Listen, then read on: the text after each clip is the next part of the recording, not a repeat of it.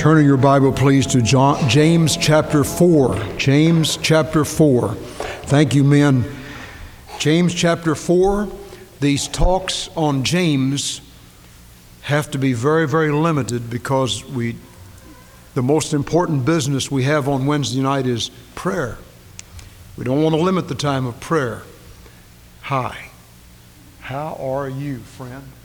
I'm glad to see you. This is my little friend. His name is Wesley. Is that right, Wesley? Go with the grandmother. Oh. He's my friend, Wesley. All right, thank you very much. James chapter 4, and there are 5 questions in James 4, and we'll just have time to mention the questions and maybe speak a little bit about each question. The subject of James 4 is the perfect man and the separated life. The perfect man and the separated life. Remember that James is talking about man's relationship to man, how we look before other people. That's the reason he said faith without works is dead. Because the only way we can influence other people is by our works. That doesn't influence God. God looks on the heart. But in James, he's talking about how do we influence other people. And in these 5 chapters, he's spoken about the perfect man and trials, the perfect man and service, the perfect man and his spirit or his attitude, and in chapter 4, the perfect man and his separation, his separated life, and the 5th chapter talks about the perfect man and the second coming of Christ. Now, when we say perfect, we don't mean sinless. We're talking about mature. Do you want to be mature? You know, most kids can hardly wait. Sometimes they put measurements on the wall, and they measure themselves, and then a few months later they stand there to see if they're any taller than they were a few months ago. And they keep measuring themselves. And then they weigh themselves. And most kids can hardly wait till they're 16 when they get their driver's license. Seems like that'll never come. And then when you get 16, you sort of think, well, I can hardly wait till I'm 18. And then when you're 18, you can hardly wait till you're 21. And then you wish you're 16 again. Well, we want to grow into maturity and be the mature person that God wants us to be. And these 5 questions sort of measure our spiritual maturity. Number 1, from where come wars and fightings among you? What a question. Do you ever wonder that? Where do wars come from? Where do fightings come from? Where do fistfights come from?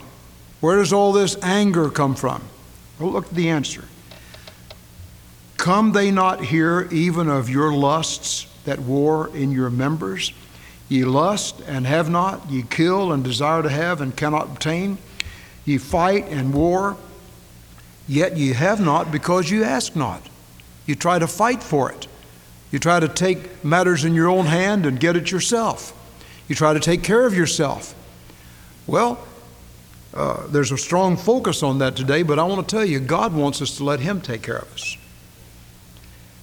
If we will let God take care of us, He knows how to do it. Now, that never calls for laziness. God never blesses laziness.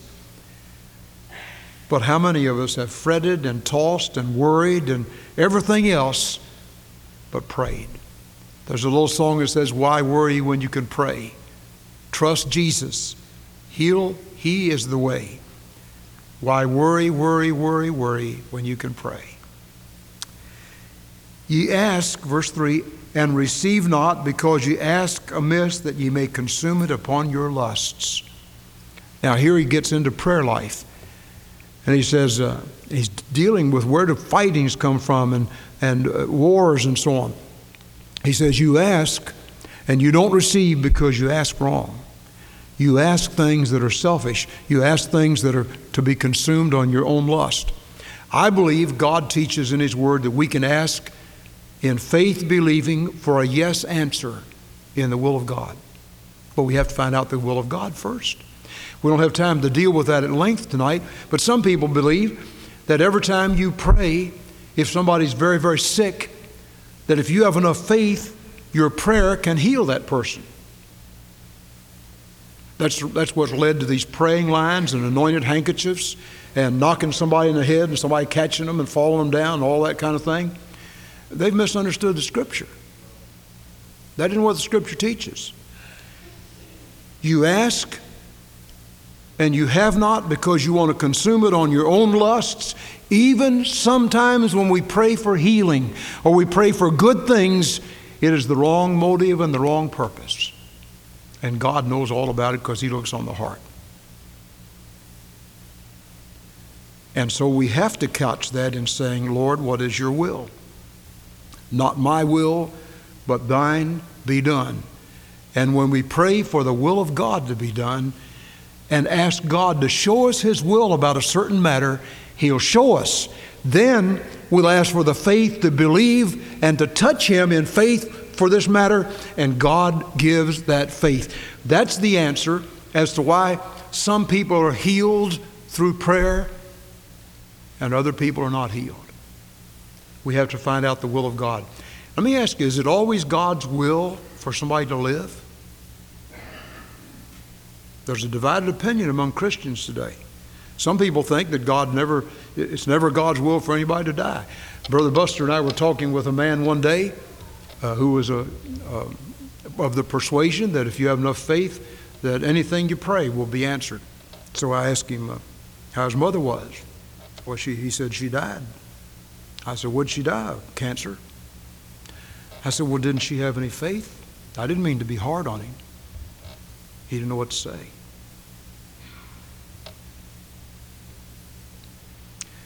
If it is true that everything we pray for in faith, God will give it, then nobody'd ever die. That isn't what the Word of God teaches. Paul asked God 3 times to remove a thorn in the flesh. Do you not think Paul prayed in faith? I believe he did. God said, no, Paul. No, but I'll give you grace for this thing. And so he says one of the reasons we don't get the answers to our prayers is because we pray wrongly. We cannot tell God what to do. We have to find out His will and His direction and then trust the Lord. Do you remember when Jesus told Peter he was going to die? And Peter rebuked the Lord. He said, not so, Lord. You can't die. I won't let that happen. You know what Jesus said to him? Get thee behind me, Satan. You're an offense to me. We have to find out the will of God about a matter and then pray in faith, believing concerning that matter. Well, secondly, the second question. Well, I don't know whether we're not even going to get through tonight. I won't even give you the 5 questions. We don't have time. But let me get into verse 4 and 5. Ye adulterers and adulteresses, know ye not that the friendship of the world is enmity with God? Whosoever therefore will be a friend of the world is the enemy of God. Now, nothing could be clearer in the Bible than that statement. And yet, we as Christians deny it all the time. That says, ye adulterers and adulteresses, know ye not that the friendship of the world is enmity with God? Whosoever therefore will be a friend of the world is the enemy of God. Is there a difference in being a friend to the world and a friend of the world? Big, big difference. To be a friend to the world reaches out to them. We reach out to our friends who are lost, to our friends who have alcohol problems, to our friends who have drug problems. We reach out to our friends who have moral problems. We don't try to shun them. We reach out to them. But wait a minute. When we're their biggest chum,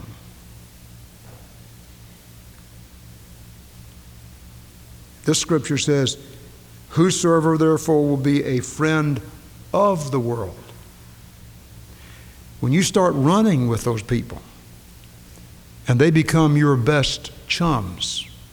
That's who you're with all the time. This scripture says, that's an enemy of God. There's a difference in reaching out to people and loving them and trying to lift them and bring them to yourself. I won't mention his name, but one of the best friends I have in this city, at least I'm a friend to him. I think he's my friend now. But we used to have funerals together. And every time we went on a funeral, I'd talk to him about Jesus. At that time, he didn't believe in the resurrection. He didn't know whether Jesus was God. He didn't know much spiritually. And I'd witnessed to him over and over and over again. He was, I felt like I was his friend. And we were friends, but I never went fishing with him. I never played golf with him. I never went to the clubs that he went to and all that. But when he got in the hospital, he called me. When he had surgeries, he wanted me, sent word for me to let me know. He gave his heart to the Lord. He's an active member of a church now, not our church, but another church. I want to tell you, one of the biggest mistakes Christians make is at this point. We think we're strong enough to be a friend of the world. I'm not talking about being a friend to the world, but a friend of the world. The difference, there's a big difference. A friend of the world means that we buddy-buddy with them. We go with them and all kinds of things. We used to have a young man in our church that was constantly, he loved the Lord, came to church regularly, but he was constantly with people who were getting in trouble. He was with them. I talked to him about it. Well, he said, I'm their friend. He said, I want to try to win them. Not one time did he bring any of them to church. And one night they all got in trouble, and he was in trouble with them, though he didn't do anything with them at all, but he was with them. I mean, he didn't do what they were doing, but he was with them. Years ago, we had a mission on Main Street called the Crossroads Rescue Mission. I had the funeral the other day of a dear lady whose family was saved through that rescue mission. And they reminded me of it. That's the reason they called me. I hadn't seen them for years. The kids were little at that time. And they told me that one by one, they said, we got saved down at the crossroads. Do you remember the crossroads, they said? Our young people at that time ran that mission. And Bill Flowers would say there's more sin from the federal building, used to be the post office, down to the railroad than any place in Bowling Green. And that's where our rescue mission was. Those buildings are torn down now. Our young people went down there every Friday night and sometimes on Saturday night. And we would talk to the drunks. And we would talk to the prostitutes. We would talk to the people that ran those stores along there. Our kids reached out to them. Many of them were saved. But our kids didn't become buddy-buddy with them. When we could, we'd bring them to church. Bring them out of the world. You don't get down in the gutter with somebody to win him to Christ. You might kneel there by him and lift him up, but you don't get down and wallow in the mud and the muck of it all. And that's what this scripture is talking about. Whosoever therefore will be a friend of the world is the enemy of God. Now that's one of the problems we have with the present voting situation in Bowling Green. I could never vote for liquor. I'm not going to vote for anybody that's voting for liquor. And I'd like to encourage you to find out who's for liquor and you vote for somebody else. There are two guys that are running that are going to vote against liquor. And in my judgment, and I'm not being political, I'm just telling you, God's people called by God's name need to be the salt of the world and the light of the world and the salt of the earth. And if we lose our saltiness, we're good for nothing. Just because we want to be a jolly good fellow. Some of those dear men that are in our city commission, I love them. One of them is my cousin. I love him. I've told him that. I cannot understand how a dear man named that could vote that way.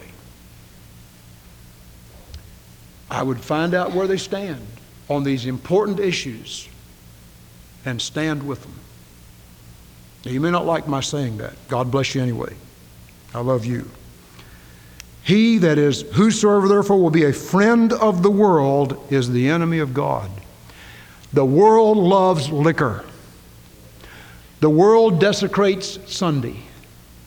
And whosoever is a friend of that, God says, is an enemy of God. Now, that doesn't mean he hates God. It means his behavior pattern, his attitude is against God. Same way on the national election. Anybody that would be in favor of taking a pair of scissors and taking a little baby out of a mother's womb and stick those scissors in that brain and then pulling the brain out to kill that little baby, I don't think they're a friend of God. So you and I, this is tough. You may not like it. You may not want to come back. God bless you anyway. I love you. I would rather preach the Word and stand on what the Word of God says than to have your friendship. They killed John the Baptist. They killed Jeremiah. They killed Jesus. You may not like me. I love you. But I want to tell you, I have to declare the whole Word of God. And if all the preachers in this city would stand up and tell the truth about these things, there'd be a different moral climate in our city. Now, ladies and gentlemen, this book of James is very practical. He's talking about our relationship to other people. Not necessarily God, but to people. How God's people are to behave with other people. Let's do it. And that will bring a spirit of revival. Let's bow together in a moment of prayer. Thank you for letting me have a few extra minutes tonight. Our Father, we thank you for the excitement of the Word of God, how precious it is. We pray that the Holy Spirit will speak to every heart and help us to go on with God and to love you with all our minds and souls and strength and heart. And we pray that thou wilt start a spirit of moral righteousness among us. Lord, we're all aware of our own failures. There's not one person here who could stand and say, I don't have any sin. Oh God, forgive our sins. Look into our hearts. Bring to our memory and our mind those sins that we're guilty of, that we might confess them. But just because we have sinned doesn't mean that we can't see the moral, righteous path that the Lord has set out for us. And so let's pay attention to it. God, help us to do it. I pray that you'd send revival in our hearts, a spirit of new love for Christ. In Jesus' name, amen. Let's stand and sing number 44. Revive us again, fill each heart with thy love. May each soul be rekindled with fire from above. Hallelujah, thine the glory. Hallelujah, amen. If you're here tonight and you're not sure you're saved, would you come to Christ? Trust Him as your Savior. Invite Him to come into your heart. Let Him be your Savior. If you're already a Christian, is there some area where you've been chilled spiritually and you need to get closer to God? Would you do that? Page 44, revive us again. And that's the heart cry of this meeting tonight, revive us again.